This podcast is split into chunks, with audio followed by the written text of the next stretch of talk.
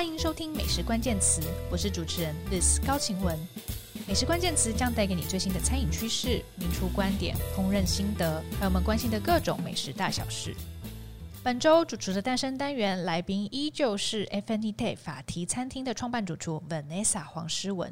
上礼拜我们跟他聊了，他是怎么样在三十二岁的时候才决定去法国念厨艺学校哦，然后在那边接受军队般的高压的训练哦。那之后又很幸运的进入了米其林三星的呃，当时米其林三星的 Stones 餐厅工作，跟随名厨 Pascal Barbot 一起学习。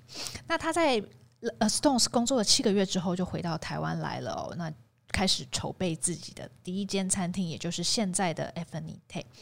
那今天呢，我想先跟 Vanessa 聊聊，你回来台湾就开餐厅，当时会不会担心自己太值钱呢？哎，Hello，大家好，Vanessa，我们再来一次掌声，耶！Hello，我是 Vanessa。其实当时就是我在 Stones 结束实习之后，拿到了。当地的文凭是，然后其实我的家人都是鼓励我说：“你要不要就在法国留下来了？嗯，哦，随便开一个小店啊，然后嗯，卖挂包也可以哦，然后做出一些名声来之后再回来开店，可能会比较容易一些。那家人给我很多这一类的建议，可是我后来还是决定回到台湾。是那你觉得？你说会我们会会不会觉得说我们自己就是很？好像不怕死嘛？那么之前也敢出来开餐厅。其实我的梦想哦，一直都不是变成什么有名的主厨，或者是我们说的名厨这样。是我的梦想，从去跟回来都没有变过，就是想要开一个餐厅，然后舒舒服服的，然后不要这么呃拘泥在一个用餐的形式上面，可以很轻松的吃饭这样子。所以成为一个主厨，只其实只是达成这个心愿中间的一个方式而已。哦，了解。那所以你当时也完全不会想说啊，我我这样子是不是不够厉害啊？我这样子是不是没办法跟其他名厨比拼啊？完全没有这些念头。正确来说，我根本就没有觉得我我需要多厉害，嗯、你觉得哦，我可以开店就好了。对，开个店，然后做一些好吃的东西，可能从小在家里随便做，然后。我的朋友也都很包容我，大家都会说啊，你做的东西好好吃哦，所以我我也没有想过说开一个餐厅需要到呃多了不起的是。的手艺这样子。但我觉得这个初衷很重要，哎，就是你一直到现在其实都守着这个初衷，而且做的很好。对，就是。因为因为是这样的念头，所以我不会去想说，哦，身为一个主厨，我应该要做什么什么东西，是我的料理哲学应该要怎样，或者是说，是我要做出什么呃惊天动地的是大作品这样，我从来都没有那一些框架这样。嗯，那因为怎怎么说，那个动机非常的单纯，就只需要好吃就好了，好吃，气氛好，服务不错，所以他就会嗯。呃比起来，它就是很容易可以实现的。是，是，我当时也真的蛮蛮大胆的，就就这样开店了。但我觉得你今天讲这段话是很重要的提醒，因为现在很多年轻人他开自己的餐厅，可能他已经想的太复杂了，就是想你刚刚讲的那些事情啊，我要怎样创作出我的料理哲学。哦，我要怎么样去呈现整个用餐体验？要怎么设计？对不对？对，然后就就已经完全就是 已经有点脱离你原本做菜是想要让人吃的开心这件事情，这是最重要的。对呀，我而且我觉得，嗯，我从小到大都一直觉得，全世界最厉害的厨师都是妈妈，是是，就是。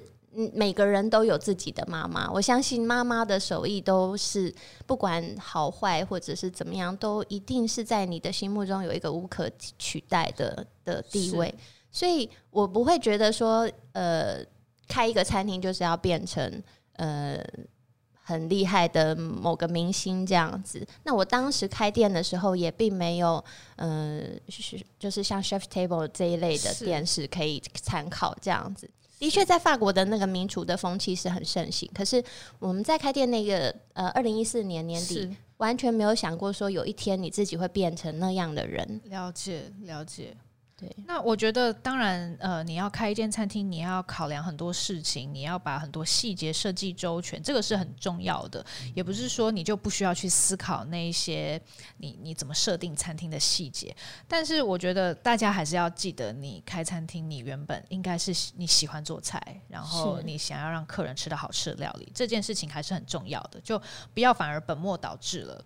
是好，我觉得年年轻人可能也会比较有这个问题，嗯，因为他们在做这个行业的时候，还是有一种我要交出一个对得起自己的作品的感觉。哦、那所以我，我我看现在有很多台北有很多很棒的餐厅哦，年轻的主厨他们在设计一套菜单的时候，也是非常有概念性、原创性，甚至技术都非常的好。那也不是什么坏事，因为我觉得就是要有这种餐厅，让大家去呃用餐的时候有一个很特别的体验。是，那我觉得它这个这个。部分它就是属于呃食衣住行娱乐的娱乐，嗯，乐的部分，乐的部分。嗯、但是我觉得总还是需要有一些餐厅是在食衣住行的基本需求基本的部分，这样子确、实好。那所以 Vanessa 在规划 Evenite 的时候，你的想象是什么？筹备过程是怎么样的？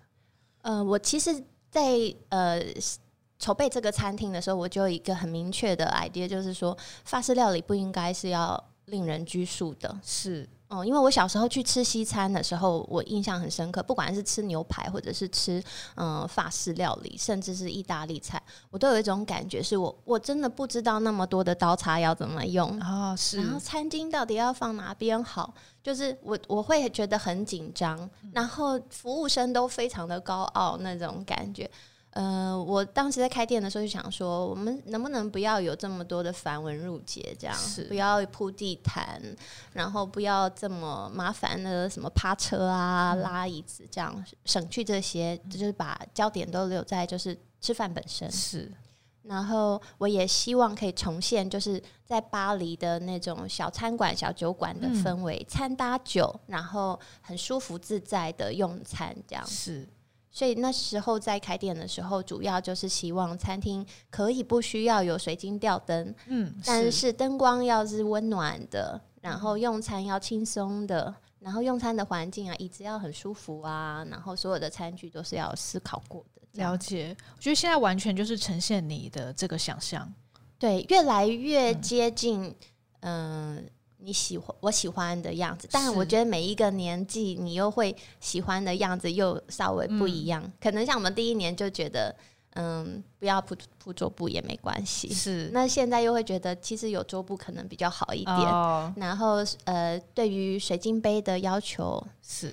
呃，酒杯要求，对餐具的要求，就是随着年龄增长，你慢慢就会有一些你觉得怎样可以更好的，是是的改进。我觉得也跟你客人的嗯组成有关吧，就是你现在来的客人其实也有越来越多这对这些细节很要求的人。对，其实我们的成长都是嗯客人教会我们的，哦，是可以这么说，因为呃，当你。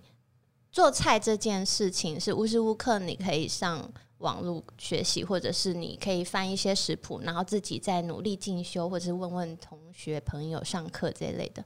可是有一些东西就是，嗯，法文叫做 savoir vivre，就是你的生活方式是很难在在当你成长到一个年纪的时候，你很难再透过学习去改变。嗯，那我觉得在 Evenite 的这六年多的。嗯，经历里头，我觉得客人是教会我们最多事情的。是是，我们有一批非常照顾我们的老客人，嗯、然后他们都是在这个全球的餐饮界、餐酒界里头都是赫赫有名的，是顶尖的人士。那他们都愿意花一些时间告诉我们说，其实。呃，一个好餐厅应该要怎么样子？是是，所以让我们就是可以常常有机会跟着他们一起进步。是是，这这样真的很棒。对，那 Evenite 还有一个特点是，它是无菜单料理，然后全预约制。那我认为这样子的设定，其实跟呃一般台湾先前几年前的法餐是不太一样的。呃。无菜单加全预约制可能比较常在日本料理出现了。对那 Evenite 为什么想要这样子设定？呃，其实刚开店的时候，嗯、我常常会觉得这就是讲讲出来也蛮好笑的。刚开店的时候是真的没时间印菜单哦，真的。第一年在装修的时候，那时候就很奇很奇妙，就是大家都已经呃餐饮界就有一些耳语。我们那时候在从法国回来，一个人都不认识，然后就开始有一些耳语说哦，呃，Pascal Barbeau 的徒弟要回来台湾开店了，然后电话就每天都是。明明在装修中哦，那个电话就是每天响，从早上可以响到半夜两点。等一下，这个消息到底是从哪里传出来的？就我也不知道。我觉得就是美食圈的 foodie 他们就是会互相的交流，嗯、或者是说我后来也才知道说，其实 chef 一直很照顾我，就是 chef Pascal，他他在他的餐厅里，只要遇到有台湾客人或是亚洲客人，哦、他就会跟他讲，他会把他们的外场的同事会把名字。写给真假、嗯、对哇？对，所以我常常遇到有、嗯、有客人拿着一张小纸片，写着 “Affinité”，当然是手写的字、哦的，说这个是我去法国吃啊，从是上个月我去那里用餐，然后他们说回来台湾的时候，请你一定要来试试看这里。对，所以其实就那时候就是突然间就爆红了，然后我也一下子就满了，半年后这样子。哎，你的餐厅座位是多少？二十，呃，正确来说二十五啦，二十五，OK。但是有一个桌子是平常不对外开放。了解了解，但是就是当时一开，马上就客满了，天天客满，然后满满到大概有将近要半年后这样子。哦哦那那时候就觉得怎么会这样？对，那也没有时间做其他的事了，因为电话都接不完，然后没有时间好好的去想说我菜单要。怎么印成纸本啊？连怎么设计都没有时间，就每天眼睛张开就是买菜做菜这样，有点奢侈的烦恼。对，那这个当然说来就是蛮蛮好笑，但无形中它就演变成现在的状态。嗯嗯。那主要为什么我们会很 enjoy 这种无菜单的状态呢？是因为其实我在法国的时候，常常有朋友来看我。嗯那我就发现，说我每次带他们出去吃饭的时候，他们都有一个困扰，是他们看着菜单，菜单写的很清楚，可是他们都不晓得那是什么菜。是，那我觉得 testing menu 可以解决这个问题。是你有一些食材，你可能对它会有一些成见，就是它是你永远不会点的菜，可是其实它可能是很好吃的，嗯，你可能会错过它，嗯，所以。我在法国的时候就发现说，呃，我常常帮朋友点菜，而且我好像也蛮擅长的，就是我好像跟他聊两句，大概就知道他会喜欢吃什么，哦，真的，而且结果通常蛮好的。哦，那我就想说，诶，那如果是这样的话。那我每天就来帮大家点菜不就好了吗？哦，所以你跟客人聊一聊，然后就知道 他能他喜欢吃什么。应该说，我就可以、嗯、呃每天起床，然后我就看一看，哦，今天天气比较凉哦，那我们就出一些热的热汤啊，嗯、比较温暖的菜式啊。嗯、那如果今天的天气又超热的话，那我们就出一点比较冰凉的沙拉这一类的。嗯、那我就觉得这样设计菜单的话，是最能够符合。呃，顾客的需求是是，而且呢，我自己的话又是每天都喜欢吃不一样的东西，嗯、所以我觉得 tasting menu 对我来说太棒，就每样东西吃三口就好了。也是绑手绑脚的，对不对？嗯、呃，你说我 tasting menu 啊，就是嗯。不会啊，我就觉得 tasting menu 很好啊。你因为你的肉只需要吃三口，然后鱼也吃三口这样。哦，嗯、我刚我刚误会你的意思了。你你是说你每天想要做不一样的菜，你也喜欢吃不一样的东西，然后 tasting menu 其实是可以给你很多选择、很多变化，满足你就是一次想要吃到所有的东西的心情这样。是，是，所以我觉得做 tasting menu，然后又无菜单的模式，我觉得很好。是，那我觉得这个。这个部分呢，它就是我一直很喜欢，就是嗯、呃，有钱买不到的顾客体验哦，就你好像是为你量身定做的，嗯，真的一种经验这样。是是，我刚呃一开始误会的意思，其实是我是想到现在很多 tasting menu 它是三个月换一次，或是呃四五个月换一次，那他可能没办法每天。做不一样的菜，因为呃，有的餐厅它的它设定不一样，可能它规模比较大，所以它可能一季它都要叫一样的食材。对，然后这个菜单就是它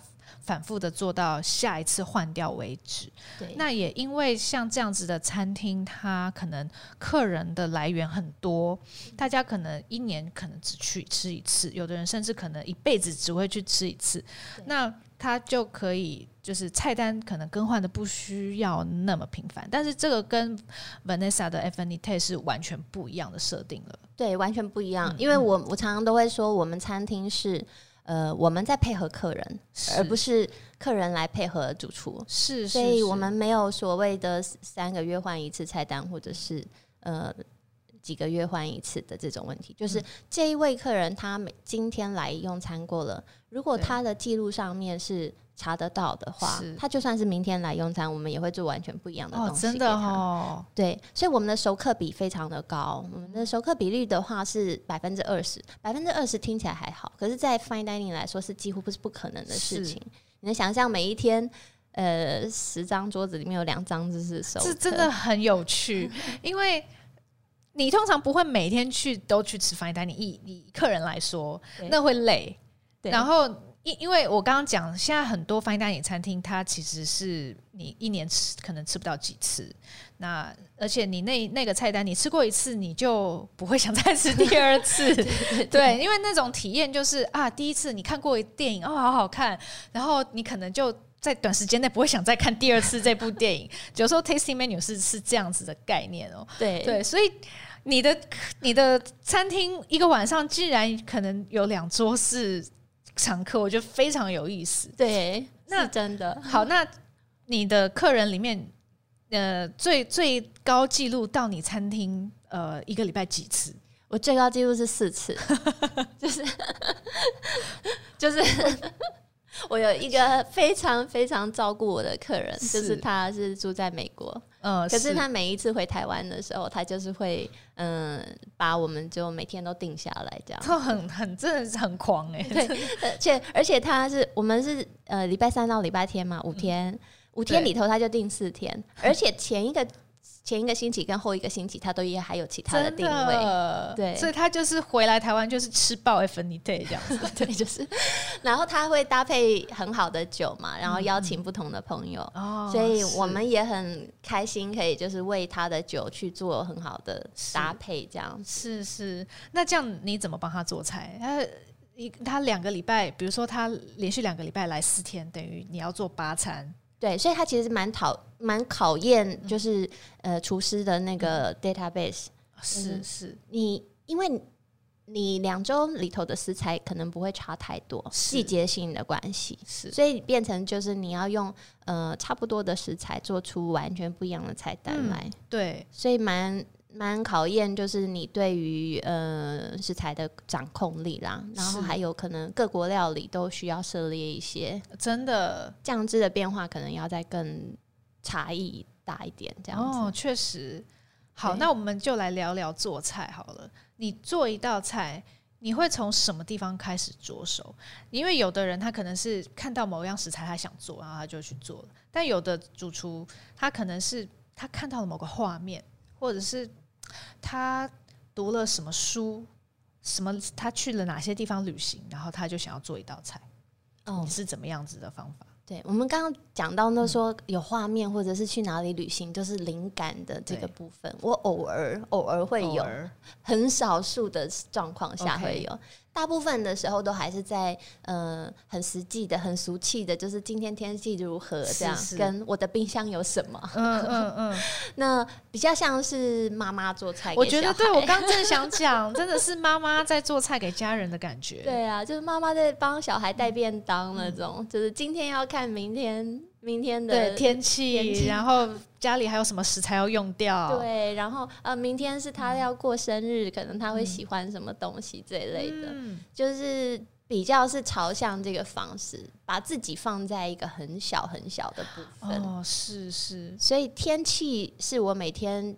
起床最在乎的，我家是它，我家是三面采光，是，所以三面的话，你就是可以呃感受到那个日照量啊，跟那个风向什么的，就真的不是夸张的，我每天就是会开窗，然后感受一下，就是今天这个天气怎么样啊？真的，然后感觉一下我想吃什么。嗯嗯嗯，就在你起床肚子最饿的时候，然后味蕾最敏感的时候，然后你你开窗户，然后呼吸一下，想一想，嗯，今天我想吃什么？我很喜欢你这个方法，因为我我也我也是这样的人哎、欸，天气会大幅影响我的食欲，会影响我想要吃什么。对呀、啊，而且因为大家都是平常，因、嗯、一般人不会想这些，因为大家都在冷气房里头吃饭。对，可是我就会觉得天气是会影响我的，是是包括你对气味，嗯，嗯，有一些时候空气很闷的时候，你就不想要。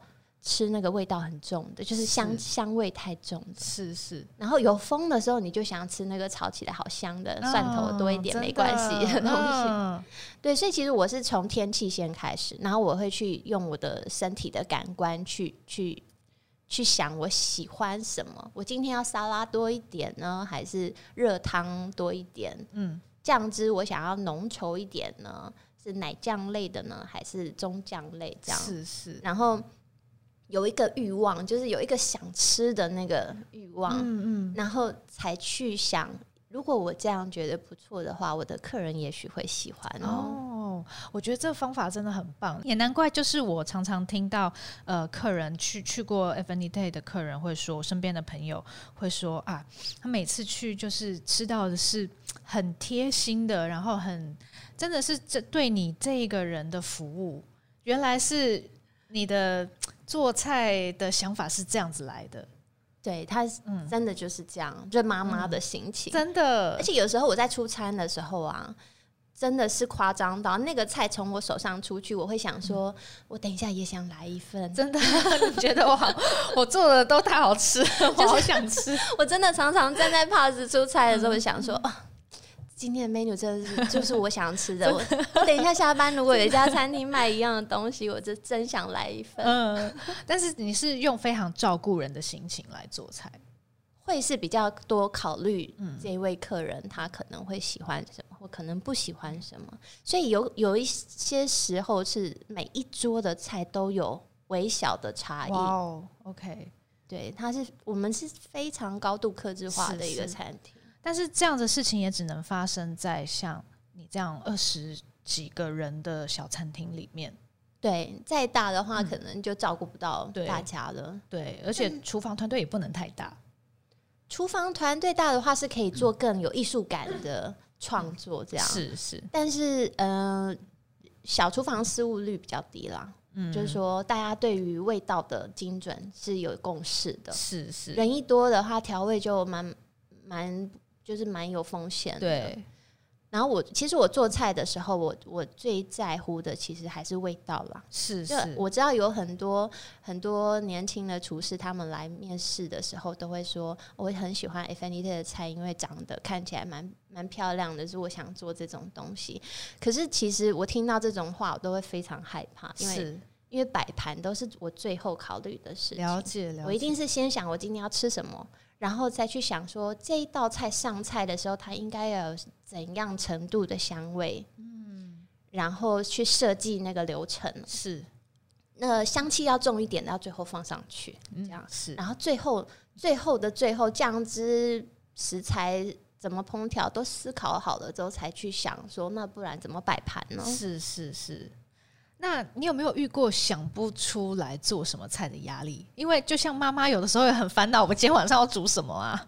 有，常常 常常就是，如果如果有时候没有灵感，有时候我真的也早上起床就觉得懒洋洋的，什么都不想吃，真的没有灵感的话，我就会让我的同事来决定今天的菜单。哦，是是，所以现在呃，厨房团队有几位？呃。加我的话有六位，加你六位，对，是，所以就是会副主厨来来做这件事情吗？还是？呃，对啦，应该对，对我我是没有跟他有一个给他一个名分这样，但是算是我的副主厨，是是，帮我处理就是呃厨房里头的所有的大小事，了解了解，所以呃还是需要一个 team work 啊，就是也不能都全部都你想。对，这这个我觉得厨房工作就很像跳一个双人舞或者是排舞的这种感觉，有前有后，然后你你的所有的那个目标就是呃顺畅，然后不要踩到别人的脚。是是，所以所以跟一个跟一个很专业的 team 一起工作的话，那个过瘾的程度哦，就好像你。呃，参加一个就是很大的一个舞舞团的表演那样子，哦、大的那个排舞这样跳出来，一个破绽都没有，然后那种结束之后那种兴奋的感觉，这样。嗯、然后我们一起摆盘的时候，也是就很像在在在下棋那种感觉，你下一步我下一步，你下一步我下一步这样，哦、是这样。然后最后完成的作品，你你们就我们都可以得到一个很很棒的满足，这样子、哦，就听起来真的是很有成就感，又很愉悦。对我应该说，我当然也会有一些很焦躁的时候，就是不如我的预期。是，但是呃，比起像很多的餐厅，他们我知道在像我去越南做四手的时候，我知道很多 chef 他们会把菜都摆好盘，然后拍照，是贴在菜口这样子。是那道那个花要怎么摆，草要怎么摆，然后鱼要切多大块，都有用尺去量。嗯、那我们餐厅就比较不是这样哦，我们餐厅就是会是嗯。呃做酱汁的这个同事，他的目标就是把酱汁做到完美，味道是对的。然后，呃，做这个切鱼、切肉或者是处理海鲜，他要把这个东西处理到完美。是。然后摆盘呢，就是 freestyle。哦，真的啊？就是大家依照一个大概的纲要，这个大概当然是我决定的，可是我非常的。容许他们做出一些更好的选择。可是这个大概纲要是你当天你们会先开一个会，会有一个 briefing，然后跟大家讲我们要怎么做吗？还是应该是说这道菜在被创造出来的时候，它就有一个大概，这个东西要配什么酱汁跟什么样的蔬菜、嗯、是，然后摆盘大致上是要用哪一个盘子做怎样的嗯摆盘这样。但这个是你会先解说的吗？还是其实是大家在工作中自己就很有默契，就会呃没有第一次一定要有一个解说，就是我们要先从头摆一次给大家看。是是。可是我们非常欢迎他，呃，做出他觉得更棒的选择，这样子，只要放的那个位置是对的，然后漂亮的，然后反正我们知道味道是好吃的，我们就允许他发挥他的创意，这样。那这样你会用创作来形容自己做菜的过程吗？我觉得创作应该就是，呃，我觉得料理本身跟艺术最接近的这个部分，因为我们常常把料理归类为应用科学嘛，是。但是我觉得科学用科学来形容是蛮。嗯、呃，就只是把料理归结在说是满足低阶的需求这样。是。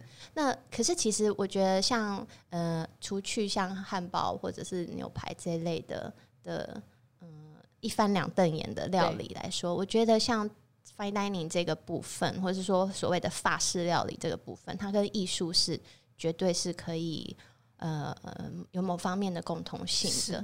所以呃，加上它又很主观。对，所以我觉得它没有正确啊与否啊高下之分，它其实就只有适不适合。我觉得它的确是可以当做一种创作。是是。那用餐的人其实呢，我也会像我自己也当客人啊，我也会去餐厅别、嗯、的餐厅吃饭，我都会把我自己当做一个就是欣赏的角度。嗯嗯。这一道菜它，我不会我不会很轻易的说这个东西很难吃，是我会觉。我当我吃到这东西我不喜欢，我会觉得是我的问题，就是，嗯、呃，主厨想要表达的跟我喜欢的东西不太一样。是是，对。那但是，嗯，跟纯艺术欣赏不太一样的是，呃，艺术有的时候是不被人一开始不被人接受嘛，大家看不懂。那但是菜如果让人吃不懂，其实有的时候会有点尴尬，因为你吃东西，你吃到不好吃的东西。然后你要说服自己啊，这个是艺术，这个不好吃没关系，有点困难。有的时候，你怎么看待这件事情？我其实我觉得一个时代的。那个非主流也有可能是下一个时代的经典，啊，是。就是 我们像我们第一年的时候有做一些料理，有像放入了泰国柠檬叶，嗯，或者是酱油这种，是。然后第一年第一个月吧，大家就被很多部落客就是骂到翻，真的。就说这个女生都不会做菜啊，哦，就是哪有人在法式料理里头放酱油的呢？OK，那那但是你看现在的话，几乎所有的嗯，我们知道的那些米其林星级的法餐，他们都有大量的使用酱油，而且用的蛮好的。是，然后柠檬叶这种就不用说，我到现在还是在用。可是现在大家都会说、嗯、哇，你好有创意哦，而不是当年就是说你到底在干嘛？你是泰国菜吗？这样、嗯、是。所以其实我觉得，嗯，做菜这件事情就是。它就像艺术一样，它本身就是很难免会有曲高和寡的问题。是，就是说，应该说身边我们身边有才华的主厨其实也不少，但是你要找到他，呃、嗯，他的定位跟市场的又可以平衡的，对，是比较困难一点。嗯、就是说，如果他可以找到他自己的群众的话，嗯，那其实就就不是一个问题。是是是。所以你也会觉得自己在做菜，在发想菜单的时候是一种创作。我其实我的话，我真的很单纯，我就是想做一个平易近人，然后可以每天吃都觉得好好。还是回到妈妈做菜给家人吃的那种心情。对，所以其实我还每天我都还是在调试说，因为很多人会说哦，Vanessa 你的菜很 boring 这样子，真的哦？对，有些人会说哦，我觉得很好吃，可是吃完可能没有什么记忆点。哦，那我会觉得说，就是因为我们没有所谓的就是冒烟啊，或者是 或者是干冰这种，就是那呃有一些技巧的东西，我还是很妈妈的。我一直到现在，我在厨房会骂人的的点都还是那种。菜要赶快上，否则会冷掉的那种。是是是，就是常常你如果就是位置接近菜口一点的话，常常都会听到我在那里喊：“快点快点，菜要冷掉了。”这不是妈妈才会讲的，的，真的没错。对啊。但我觉得真的呃，我想跟各位听众朋友说，如果你是常常在外面吃 fine dining 餐厅的人哦，呃，有的时候你真的要去吃一下像 Vanessa 这样子，就是是有很单纯的初衷，然后想要做好吃的。料理的人做出来的菜，因为真的你吃了会很满足。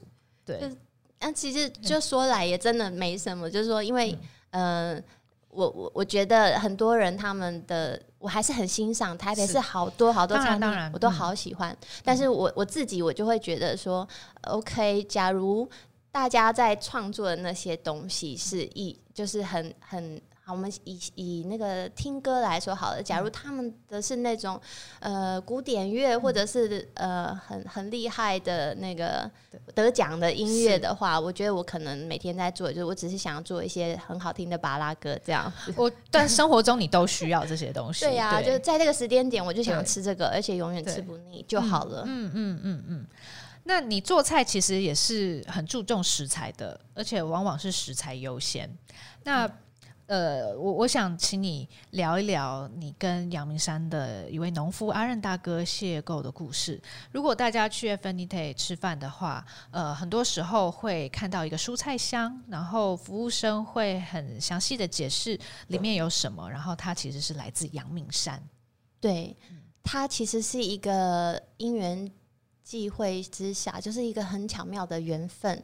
就是我在 Astons 的时候，我已经看过，就是我的 chef Pascal 他怎么跟这个农夫合作的模式，其实我就一直很向往。那我那时候要开店的时候，第一个月呢，我们也是就很不免俗的，就来了一个全台湾的环岛之旅，这样子。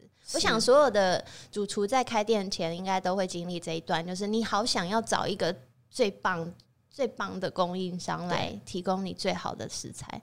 可是其实这些食材的厂商可能跟你缘分也没到，这样，嗯，就是你想要用他的菜，他还不一定愿意提供给你，真的齁。或者是说，我们有找了很多宜兰的菜种菜的小农，可是呢，因为运送的关系呢，他可能到台北的时候都已经就是坏掉了，这样，所以它的运送跟保存，它一直都是，嗯、呃，我们这个行业很难解决的问题。是，那其实我。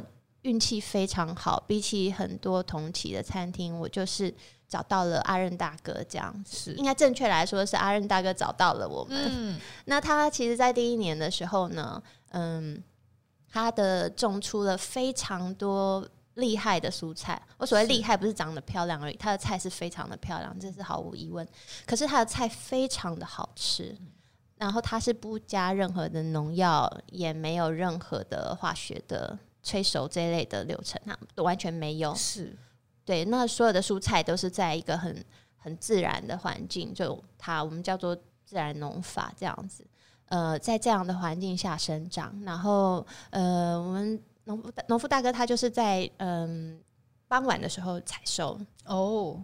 然后会在前一天就是送到我们的餐厅，是让我们食用。这样第一年的时候，他供应给很多的餐厅，他有点像是在面试大家嘛。哦，那时候全台北市就是厉害的餐厅都接触他，就是希望可以能不能卖一些给我这样。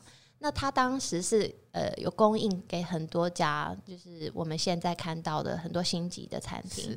那慢慢他就觉得说，他与其一样蔬菜种很大的量哦，那还不如就是种小量小量，然后只供应给一家餐厅，然后这个餐厅是可以为了他而就配合他的收获这样子，这简直是专属的农场的那种感觉。对，所以其实就在一个呃，他希望他的。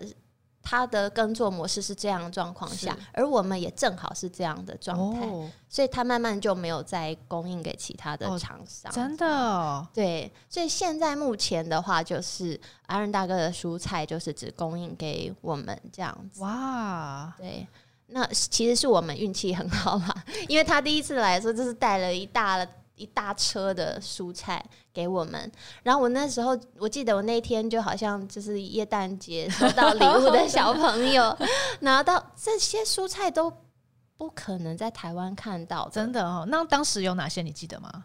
有像罗马花椰菜哦，然后有我们去京都常常吃到的那种呃京都的水茄是，是，然后呃京都萝卜就是、哦、呃很直很长的，我们叫什么金石萝卜是。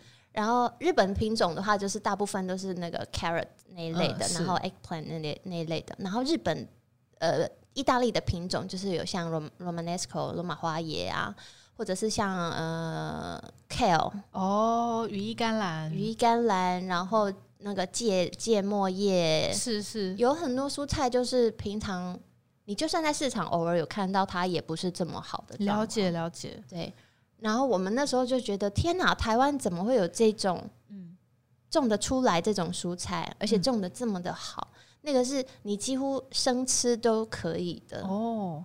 几乎那些萝卜，我记得我们第一套菜单来把那个金石萝卜做成甜点哦，真的，对啊，把红萝卜当成甜点，然后很多客人都吓死了。可是它那个甜度真的就是很适合，嗯嗯嗯，然后非常的好吃，嗯嗯。那我们我们其实就是。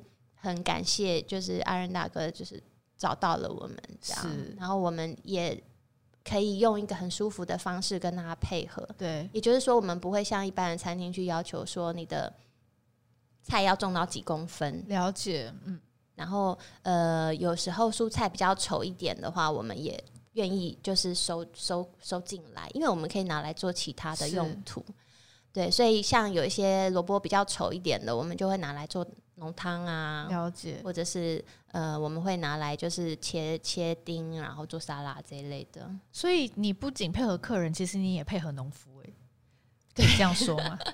这么说哎，就是对啊，我我也没有想过，嗯、对，但我们真的就是把自己把自己把厨师的角色放在最小最小的嗯。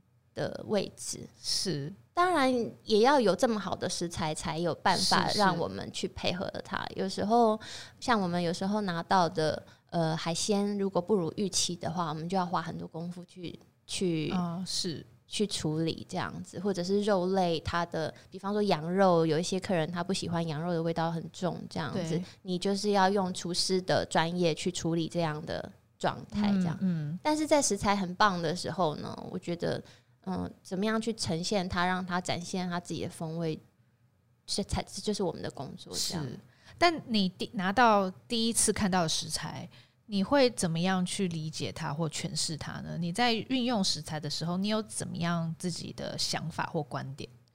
哦，第一年的时候很痛苦，是因为那些菜，不要说是在台湾，我连在法国可能都没有看过。哦，有一些蔬菜是后。那当然就是每天晚上就会想说，完蛋了，完蛋了，那个那一篮萝卜该怎么办呢？这样可能一个星期做梦都在想说要怎么设计出一道菜，可以让这个蔬菜就是发挥它的风味。真的，那可能今天做出来的到八十分，你还觉得不够好，明天又要换一个方式哦。就一开始就是会每天都是用不同的方式做，这样，那你自己知道说，它可能还没有到最好的。的呈现方式，它是好吃的，因为食材本身很不错。可是你的你的工作还没有做到一百分这样子，甚至有一些食材是根本不可能出现在呃西餐，像苦瓜这种东西。哦，我记得第一年我们拿了好多苦瓜，我真的，他送什么给你就要用吗？对啊，哦，真的，因为这个这些食材都是呃，虽然我我抱怨这个苦瓜，可是它跟我们在市场上看到的苦瓜也是不一样，它是 mini size 的苦瓜，长得非常漂亮的苦瓜，是是，然后那个苦味也是非常的纤细的。哦，所以我们也都知道这些东西，只要善加运用，它是可以做出一些很厉害的东西，发光发亮的，对，只是。之前没有人这样做过，那该如何是好？你上网 Google 了一整晚都找不到答案，你就是一整个星期都处在那个心情底下这样子。嗯，那你后来有怎么样突破吗？还是真的做久了你就慢慢找到一个方法或节奏？呃，我觉得季节啦，就是说，嗯、呃，慢慢第二年你就会发现说。去年的同一个时间，它种出来的菜，比方说像是那个尖尖的高山高丽菜，是好，或者是说它去年这个时间夏天种出来的茄子，你大概就知道说哦，可能下个月它会有这一类的蔬菜，是你就会嗯先准备好哦，那等到食材来的时候，你立刻就可以套一个 recipe 上去，这样，哦、然后把它做一个很好的呈现，这样子。是是是，那这个是我们在餐厅运作的方法，所以其实压力蛮大的。对，因为没有办法要求每一个厨师都知道你脑袋在想什么。嗯嗯，所以你，我觉得我每天花在思考的时间非常多。对，嗯、但是我我的想法是说，呃，因为很多人其实会说，哦，你们这个是为了永续吗？或者是为了缩短食物里程啊？或者是为了什么远大的梦想？什么友善小农？其实说真的，我们一开始真的没有想这么多。只是觉得啊，我拿到了好的食材，我们就来用。对，所以很多人都会说，嗯、哦，Afanity 这是一个呃非常讲究环境永续的餐厅。然后我就会很心虚，这样就很抱歉，我只是一个热爱食材的主妇而已。真的哎，对。那所以很呃，在我常常出国做四手的时候，人家都会叫我谈谈我的理念的时候，嗯、我都会很不好意思。这样，我知道我现在在做的事情是对的，可是。这个原本的动机，这可能不是这么雄心壮志的。但我觉得这个都是你常常都在提醒大家初衷，哎，就是就是提醒大家说，你做菜是要做好吃的东西啊，然后你用食材就是要用好的食材啊。对呀、啊，对呀、啊，就是、嗯、就应该说，环境永续跟缩短食物里程当然是很重要，一定的，而且这是趋势。可是我我觉得，当你去先思考这这件事，才去找农场的时候，你是一个哲学家。是。那我们其实只是一个呃，想要把菜做好吃的人，所以我们的顺序是反过来的，先有好食材，再来想它对环境的影响是不是真的比较小。这样，那但我也不是一个百分之百支持说所有的食材一定要 local 的，是。因为呃，我自己也觉得有一些味道哈，你要做法式料理，你还是需要用到国外的。的东西，有一些东西对我来说是无可取代的，比方说橄榄油，嗯，比方说奶油，嗯，这些食材是我觉得目前台湾都还找不到替代品。是，是，在这样的情况下，我是不会因为说我一定要百分之百使用本地的食材而去放弃我原本的喜好。这样，那可以说味道还是你最在意的事情吗？对我，我我们这还是最。在意的就是说，客人来用餐，你是法式料理餐厅，你还是要感受到那个法式的的氛围跟法式的风味。是，那怎么样去呈现那个法式的风味？如果你的食材已经全部都是台湾的蔬菜、水果、海鲜，然后你的烹调法也，甚至我有很多蔬菜用热炒的，啊，嗯，是，是用葱姜蒜去热炒的，嗯，我也有很多这种菜。那怎么样去做出差异，让客人觉得？他是在一个法式料理的餐厅，甚至他是在法国吃饭呢。是是，我觉得有些地方是不能放弃。对，这些风味还是很重要的元素。对啊，嗯嗯，好，那呃，其实餐厅里的侍酒师就是 Vanessa 的先生哦，Claude。是，呃，你和先生一起这样紧密的工作，我们都很好奇有什么优缺点。我觉得这一题有陷阱，有陷阱吗？还是我们叫他不要听？没有，我我觉得很多，我之前遇过很多访问啊，大家都很想聊这一块。嗯，然后呢，我我我很少提到这一块，是因为我觉得我讲不出他们会满意的答案，是因为大家都很想听到什么每天在吵架啊，然后没有了，我们人没那么坏啦，因为觉得这样才有趣。可是其实呢，我必须说，我们两个人的合作模式真的就是，我觉得我也很幸运。是哦，假如假如我当时就只是一个人开店的话，我可能也没有办法做到现在的程度。我可能要担心的事就会太多了。嗯、那呃，我我想女主厨哈配上先生是四九师的组合，嗯、呃。不是说没有啦，有啦，Anna Rose 他们就是，是但是呃，不管怎么样，在全世界都是少见的，是甚至说男主厨配上女侍酒师也是非常非常少见的。呃，大部分的话，couple 一起经营的话，就是一个呃管外场嘛，就是管钱管外场，然后一位一位就是处理就是料理相关的事情，很少有就是呃料理一边酒水一边的。嗯、那我觉得我们两个一起。呃，分工的方式可以让这个呃，沟这个餐厅的省了很多时间。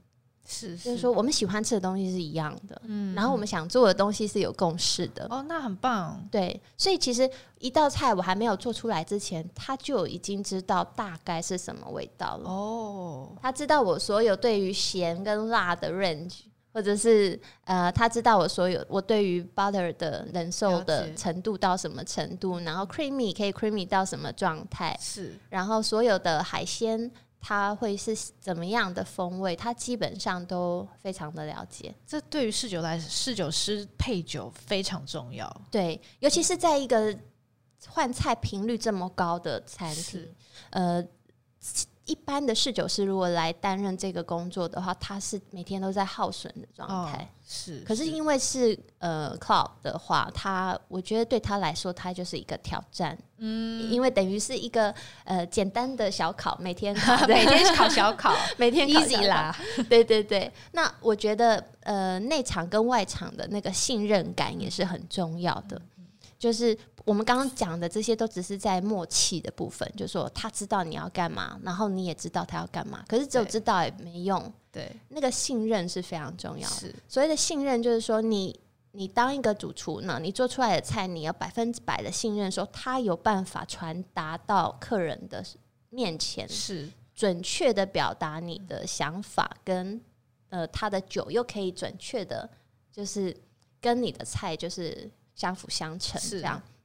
那外场也可以百分百的信任，说这个菜我知道，因因为我了解你，所以我知道，当客人说我这个东西太咸、太淡或太浓的时候，外场可以立刻的反映出说，他知道为什么客人会这样的感、嗯、感受。是，那这个这样的感受，有时候其实是厨房故意的哦，有可能这个酱汁本身就是要这样。嗯、那如果你对于你对于主厨不是那么了解的时候，你可能就会说：“哦，那真的很不好意思，我做错，或是是。”但是在一个百分百的信任之下呢，其实外场可以很很有信心的去告诉客人说，主厨他想要呈现的就是这样。是，然后我觉得这样会避免很多不需要的误会。嗯嗯嗯。对，所以其实我觉得那个默契跟信任是完全是没有办法替代的。这真的是非常难得，而且很珍贵。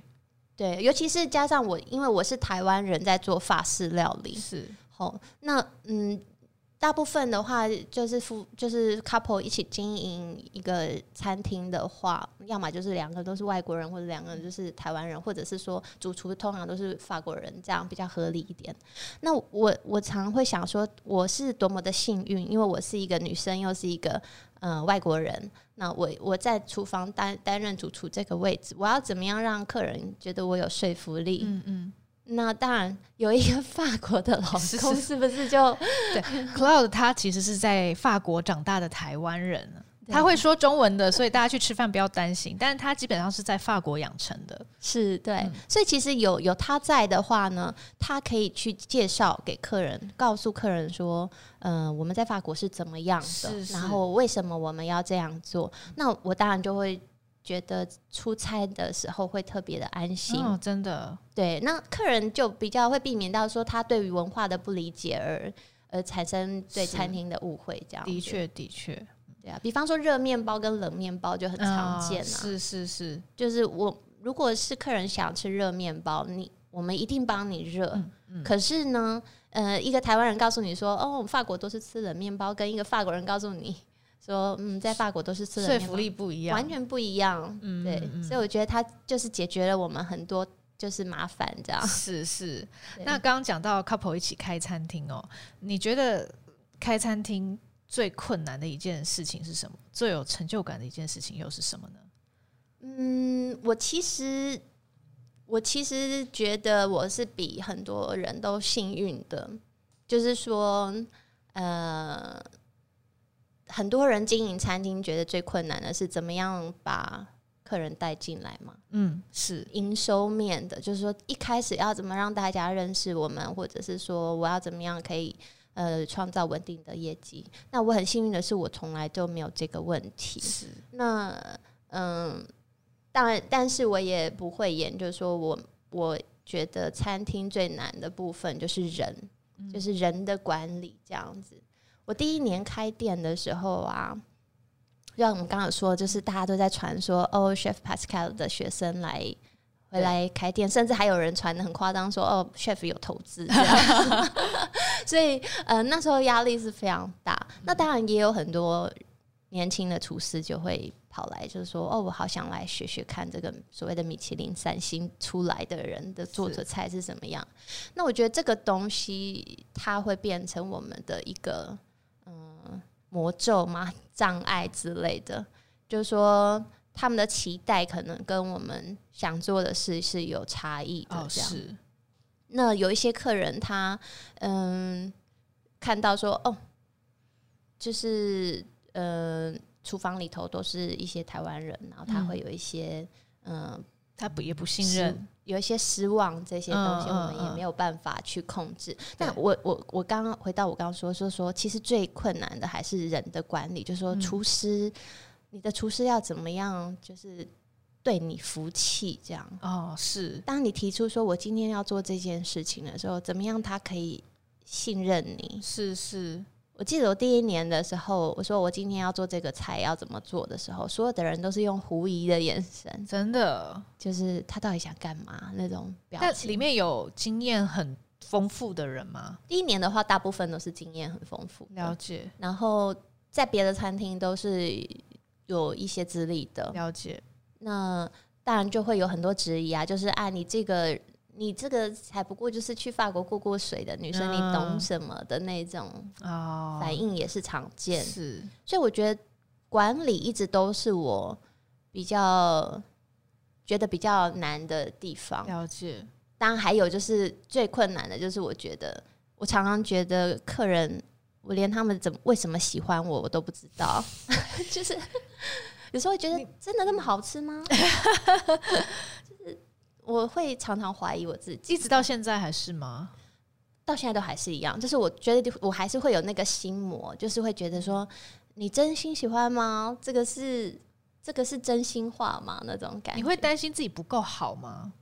其实会啊，就是我当然会觉得，呃，我有自信说，呃，这些客人他可以在餐厅里度过一个很美好的瞬间，这样。那如果他觉得这样就够了的话，那就很好。可是我们也常常遇到有些客人会说：“我想要请主厨出来，我想要跟他聊两句。哦”那时候我会觉得压力非常大，因为我会常常会觉得说：“有真的这么好吗？”我觉得你不要想太多，对，大家就是去吃饭吃的开心，然后吃到你真的像是妈妈照顾家人那样子的菜，你吃得到那一种心意。对，但是嗯、呃，可能我就会觉得说，嗯、呃。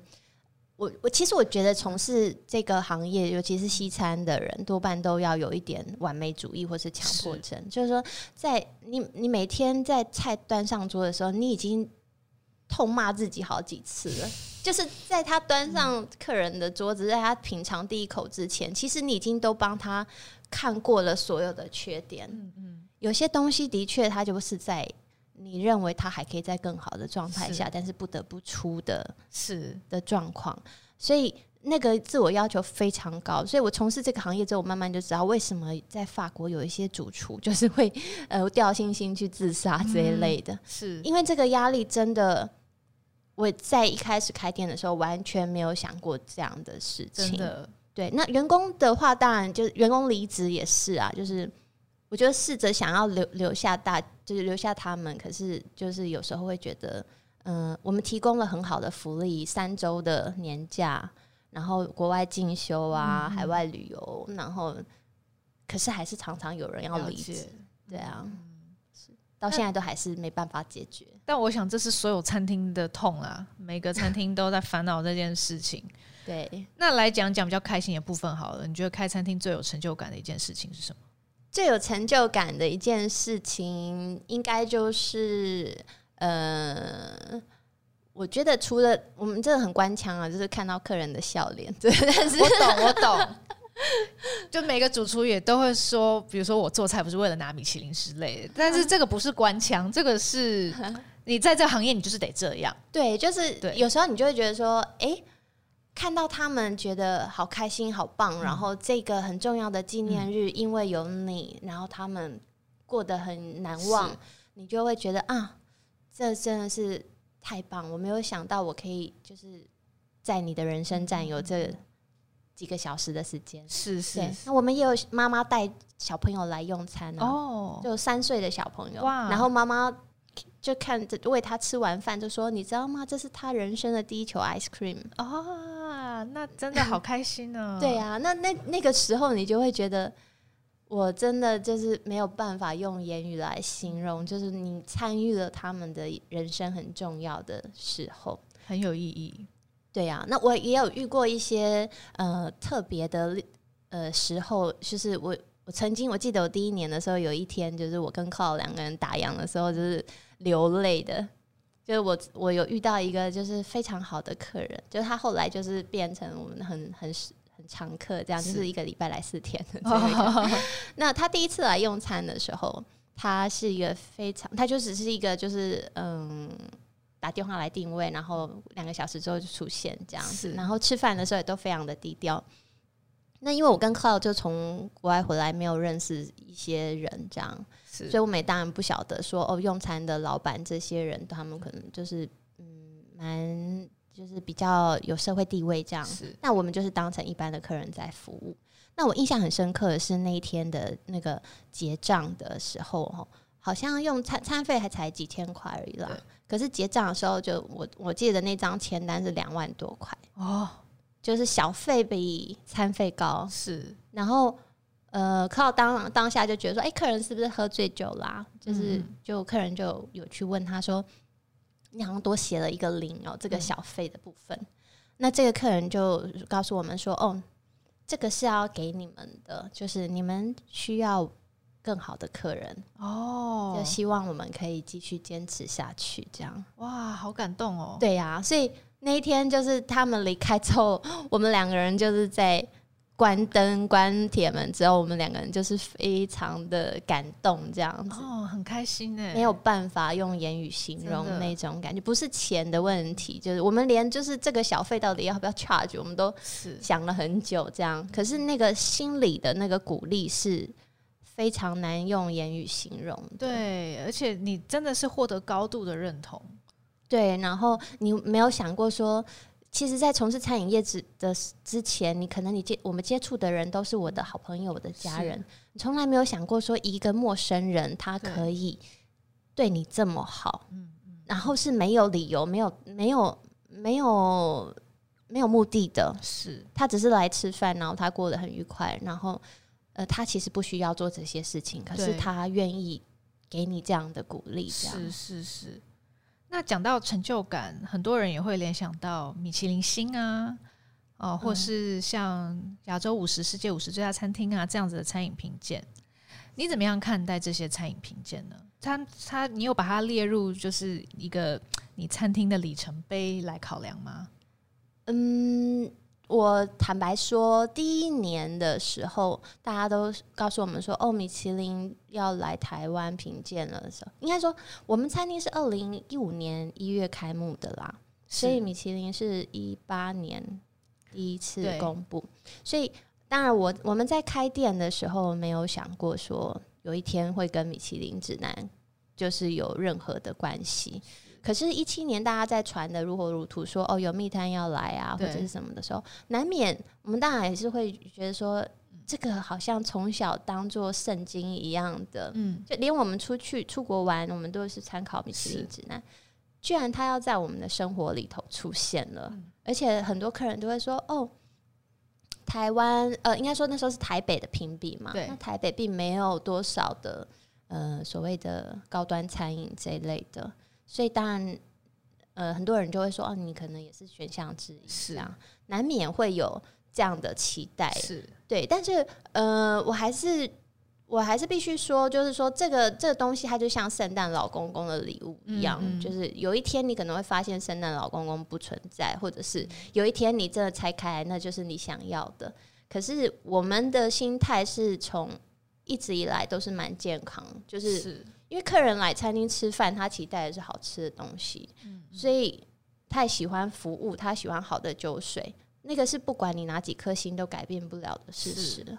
那如果说你因为你做到了这些，而呃一些评鉴却没有给你合理的对待的话，而失望的话，我觉得反而就本末倒置。了解，因为你本来做这件事情的时候，就不是为了期待要是拿下什么。对，情形之类的，是那我反而会去每天会去问我自己，是说我现我今天做的事情对得起我自己吗？嗯，如果我觉我觉得我对得起我自己，我就会告诉我睡前我会告诉我自己，嗯，今天大概有几颗星这样子，哦，自己给自己星，好哦，自己给自己星星 这样。那有一些餐厅就是。很多人常常客人会批评说：“哦，你知道吗？你们餐厅跟哪里哪里比，怎样怎样的？”哦、我我都会觉得说，只要一家餐厅他有拿到星星或拿到肯定的话，就表示有人喜欢他，有人欣赏他。只是那个人更更碰巧不是欣赏你的那一群人而已。对，因为只要有人评鉴，他就会有主观，对，他也就会有。我们所谓的缺失，这样包括他是不是好几年没有来你的餐厅，是再 review 一次。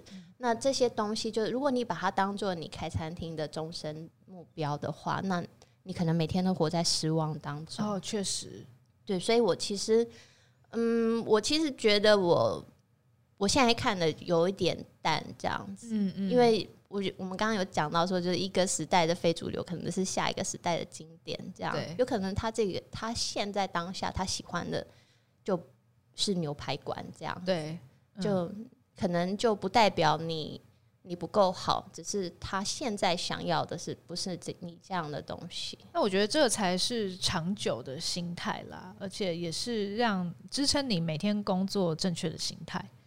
对呀、啊，而且我们每天打开 email 信箱，就有一大堆的评鉴，问说你要不要付费啊？嗯、然后寄一个奖牌给你，真的哦，非常多哦。所以如果每一个评鉴你都要这么认真看待的话，那你的失望，你就每天都活在负能量里头。哦、我觉得应该要来另外访问你，到底哪些人寄信给你，这样哪些评鉴 太有趣了。也有遇过说有人说、嗯、哦，你做几场活动，我就投票给你。哦，真的，真。假，真的是好，就是、这个这个感觉，嗯，这个可能不能公开聊，我们等一下 私下聊。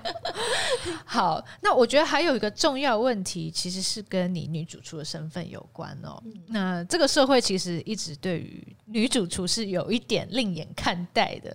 那你认为厨房里还有性别的问题吗？那你身为女性主厨，你在职场上、社会上受到对待，你认为有任何优势或劣势吗？嗯，我觉得我我绝对不会说哦，男生女生一样好。我知道有很多女主厨，她们呃在得到的这个所谓的最佳女主厨奖的时候，就会说不要把我当成女生这样子，我想要被正常的看待。对，呃，我是我是非常尊重这样的说法，可是我也必须说很很坦诚的说，我的确觉得女生跟男生本来就是有差异的。嗯。这个差异是应该要被接受的，而不是去否定的。是，就是说我本来就是做不了这么多的粗活啊，我要甩锅，我就是甩不过别人，所以我炒的菜当然就不见得比他香。嗯，那这这些事情我不会去否认，可是我一定能站在那个位置上的话，你一定是有很多东西是别人没有的。是这个奖项，我觉得。他的利益一定是好的，最佳女主角奖，最佳女主角奖这种、嗯、这种鼓励，他的一开始的原意一定是好的。是，那只是说后来的一个趋势或者是一个嗯呃观感的，就是变了，就经过了很多年，然后一个炒作的方式，可能会让得奖的人反而不舒服，或者是，是呃用奇怪的方式去看待。我觉得这个是。另一回事。嗯、那我其实我觉得，嗯，这个讲就是说鼓励女生从事厨呃专业厨房的这个行业，专业当专业厨师的这个部分是没有错的。嗯、可是你要去想的一个问题是说，为什么很多女主厨她拿了是嗯亚洲最佳女主厨，可是她的餐厅却没有在五十大的榜单里头？没错，对。那我自己也有发生过一次非常。呃，荒谬的误会，这样。是。就是在二零一八年三月的时候，那时候是米其林指南第一次要公布的时候。对，那我我记得非常非常的清清楚，是那一年的三月八号。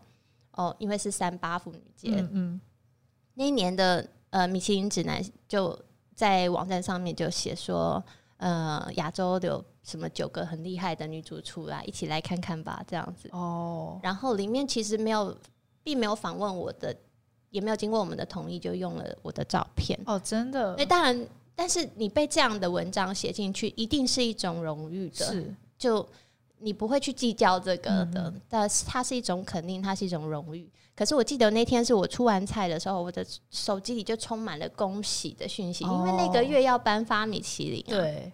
然后，呃，三我记得三月二十一还二十四号要公布，然后三月八号说，呃，这个这里是亚洲九位最厉害的女主厨，然后这里面就是，嗯，好像只有，好像只有我们是台北的，是个餐厅，餐厅，嗯，怎么看都觉得就是这是怎么一回事这样。嗯嗯嗯那当然我，我我我们我我不不可讳言，就是说我们那一刻的确是会觉得，哦，会不会有什么啊？可是后来其实就觉得好像可能是一场误会这样子。这样原来对呀、啊，所以就你你你你的利益很好，可是最后你可能会造成了一些遗憾。就是说，嗯，美中不足的地方，那些都是非常需要去注意的。是是，毕竟把女生哈独立成一个好像妇女保障名额，对，有点这种意思，或者是像那个奥运的残障赛那种感觉，我觉得不是很公平。是是，对啊。所以你觉得，其实到现在这个奖的制度是可以被检讨的？我认为，不管是谁拿到这样的奖，都。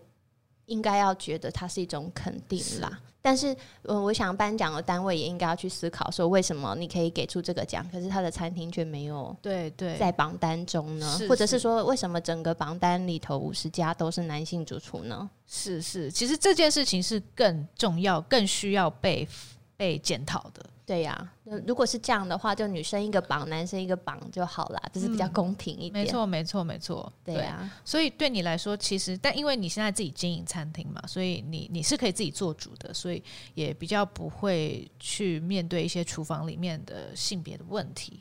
是我，而且。嗯嗯，我我我的问题都多半都是在就是管理上，管理，因为女性的管理跟男性可能也比较不一样。是，像我们常常说，很多男性的主厨哦，他骂人的时候，大家会觉得很有威严哦。哦。可是女生的主厨一骂的时候，他们的底下的 OS 都是这个疯子。对，他在歇斯底里什么啊？真的，我觉得这种性别刻板印象其实也非常的讨厌。对啊，所以其实我还是有这样的问题，就是我还是常常会有一种感觉是，我生气了，可是他们不理解为什么我不高兴，而且他们也不打算要理解，他们把它当成你只是需要一个抒发而已。哦，对，那这样你有想到解决的方法吗？嗯，还好，因为我现在的团队其实都蛮年轻的，是。然后我觉得过去这几年累积下来的一些成绩，让他们都可以认同是餐厅的走向，是餐厅在做的东西是可以让他们觉得骄傲的。是。所以我觉得我在面对这个呃女性主厨的问题的时候，我觉得是越来越简单，就是在内部来说。嗯、那出去外面，当然有时候我有时候我也很想跟男生主厨就下班喝一杯啊，嗯嗯，但是可是不可能啊，有了家庭之后更对啊，lifestyle 不一样啊，对呀、啊，所以很难像男生一样，就是可以交朋友啊，然后大家一起就像哥们这样。是，我们可能会有一些比较。就是有的没的限制，就是为了别人的观感这样子。嗯嗯嗯。但呃，总的来说，其实是以你现在经营餐厅的状态来说，是呃有越来越好，而且你自己越来越舒服。对，慢慢现在就是会照，希望这个餐厅就是照着我真心想要、真心喜欢的状态去调整这样子。所以你的厨房里面现在很多年轻人。厨房都是三十岁以下，三十岁以下，对啊，所以我有其他男女比例是怎样？全部都是男生，所以你一个人带一群年轻男生，对啊，哇，那是一群男生，那都是都是有些是刚毕业，有些甚至还在念书。哦，原来如此。对，那你会给接下来想进入专业厨房年轻人什么建议吗？我其实常常。天天都在说教，哎，的呃，因为我我的厨房里头就有一些实习生嘛，实习生就是他还没毕业，他毕业之后他就会进入这个行业，只是他现在还在实习，所以他的心态可能比较不一样。那我常常都会呃告诉他们，就是说，嗯。这我们如果把餐饮业比喻成一个赛跑的比赛好了，是喜欢做菜的人，他就是喜欢就是河边跑跑步而已。嗯哼，那我们这种的话，就好像是要去比奥运的跑步的那种，是就是在比赛之前呢，你每天都要经过非常严格的训练，是，然后那一些训练可能你短期都看不到结果的，嗯嗯，那有一天要跑的时候，你就会知道了。哦，有一天不小心。就是跑到第一名的时候，你也就知道你这这一些努力是值得的。所以我常常都会跟我的厨师说：“你不要再告诉我说你想要把烹饪当兴趣，是，是因为把烹饪当兴趣不是你这个年纪该说的，真的。而且你现在就已经在厨房里面工作了，你怎么会再讲你要把烹饪当兴趣？对呀、啊，有些人会觉得说啊，这么辛苦，我是不是不适合这一行这一类？那我就会用这个。”这个角度告诉他说：“就你，如果你选择了一个比较轻松的工作，对你来说，你可能只是换一个工作。可是对这个比赛来说，你已经出局了。是是，对啊，就是你，你，你是一个。”奥运的储备选手的时候，你就是在那个行列里头。哦，你选了一个比较比较轻松的，比方说你去卖呃炸薯条或者炸汉呃做汉堡这一类的话，你就已经出去了，你就是 amateur 的那个等级了。其实你很难再回来了，回不去。而且你的认同，业界的。需要认同，然后加上还有呃你的血统，对对是这个履历一中断之后，他就回不去。是，所以我都会告诉他们说，你想你你进来的这个行业，你因为看到了一些名厨的励志的故事，对，或者是说你因为看到了这个餐厅的菜色很吸引你，让你想做。呃，但这些东西都是人家经过无数的努力而达成的，没错。你不可能期待说你做两年，然后你就想要像这些呃伟大的名厨一样排一个 chef's table 这样子，变成全世界都认识你，那是不可能的。是你有一天你得了奥运奖牌之后，什么都会有。可是在这之前，你每天都是要非常非常的努力训练，真的，对，就是要低着头苦干。对呀、啊，然后这些东西都是看你，你真的你你的付出都是看不到的，是，是。而且等到你成功了之后，这一行最最棒的事就是，你有一天有人认同你，你的成功还真的不是得奖而已，就是不是、哦、是不需要得奖，对，你的成功是只要你的餐厅可以营运，然后你有爱你的客人，嗯、让你可以就是继续做你喜欢的事情，支持你，让你这餐厅可以继续下去的话。你说什么都可以。这这件事情真的是如此，说的非常好。对啊，所以我我们即使没有得什么很伟大的了不起的奖项，可是我觉得现在餐厅可以呃很舒服的运作，是，然后每个人都很开心的做自己喜欢的事情的时候，我觉得它已经是一个成功的状态。那在这个状态下，你想做什么都行。没错，没错。但我觉得你讲到奖项的部分，它是迟早的事情。我认为啦，迟早的事情，只要你继续做你喜欢，就像现在这样，继续继续做下去，其实呃，奖项它自然而然会来。你自己不不需要很有意识的去追求它。那但是在你实践每一天的生活之中，它自己会来。我是这样想。是，嗯，对。那对于和你一样想要中途转行的人，中途入厨的人，你会给什么建议呢？